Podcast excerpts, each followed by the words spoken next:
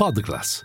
I podcast di classe editori. Quarta giornata di fila in rialzo a Wall Street in questo martedì 12 di eh, dicembre, azionario ai massimi del 2022, VIX sui minimi di 4 anni intorno a quota 12, in calo il dollar index come anche i rendimenti dei treasury con quello a 10 anni intorno al 4,2%, aiuta a questo proposito un'asta di titoli a 30 anni per 21 miliardi andata decisamente bene rispetto alla debacle del mese scorso che mandò in tilt i mercati, il tutto nel giorno del dato dell'inflazione e alla vigilia delle decisioni della Fed. Linea mercati. In anteprima, con la redazione di Class CNBC, le notizie che muovono le borse internazionali. Il dato di oggi riguarda l'indice dei prezzi al consumo che a novembre ha registrato un incremento anno su anno del 3,1%. Si tratta dei minimi del marzo del 2021. A livello core però l'incremento è stato del 4%, identico a quello di ottobre ma comunque pari al doppio rispetto al target a cui la Federal Reserve punta.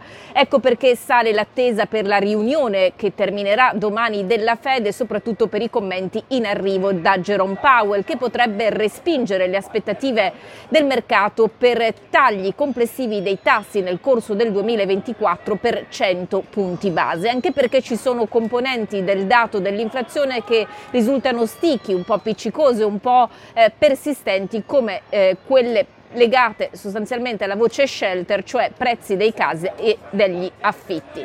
Detto questo, il segretario del Tesoro Janet Yellen ha espresso fiducia sul fatto che l'inflazione continuerà a scendere e che l'ultimo miglio non dovrebbe essere complicato da eh, terminare in termini appunto di lavoro che la Federal Reserve deve finire. Intanto se si scommette da un lato su un soft landing possibile, dall'altro eh, la prospettiva di un'inflazione un po' persistente va a pesare sull'umore di chi crede che tutto questo andrà a pesare sulla domanda di petrolio. Oggi il WTI è scivolato quasi del 4% sotto i 69 dollari al barile, siamo sui minimi di fine giugno. Per quanto riguarda le storie aziendali Oracle ha sofferto un calo dell'11% all'indomani di una trimestrale con ricavi e outlook deludenti.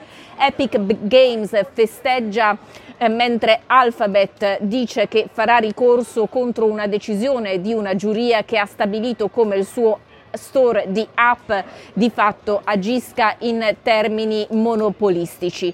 Per quanto riguarda invece l'intelligenza artificiale eh, c'è un aspetto curioso da parte di OpenAI perché si tratta di una startup che è valutata quasi 90 miliardi di dollari ma stando ai documenti depositati presso l'equivalente americano dell'Agenzia delle Entrate eh, sostanzialmente l'anno scorso ha registrato ricavi pari a 45 mila dollari. Questo per quanto riguarda la non profit che controlla appunto la startup famosa per la sua chat GPT. Intanto il New York Times ha nominato il suo primo direttore esecutivo dedicato all'intelligenza artificiale e alle iniziative ad essa associata. Sostanzialmente aiuterà a definire i principi su come e quando utilizzare l'intelligenza artificiale generativa.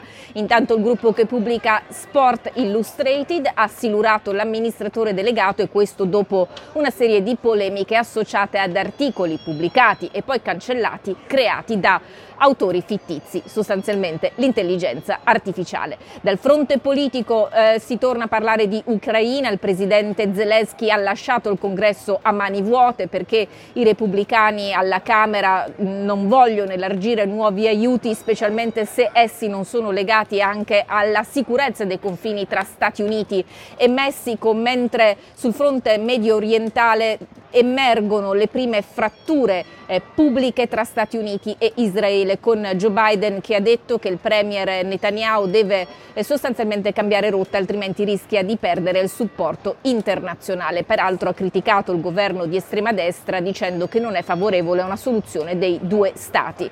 Quanto alle elezioni del 2024 Nikki Haley porta a casa l'endorsement del governatore del New Hampshire, un critico di Trump, quello è uno stato stato cruciale nei primi appuntamenti elettorali dell'anno nuovo.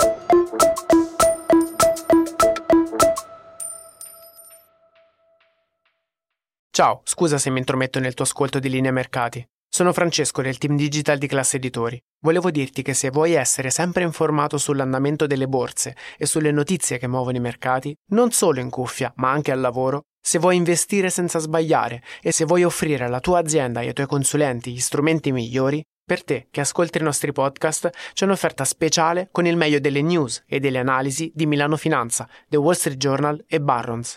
Trovi tutte le info nel sommario di questa puntata.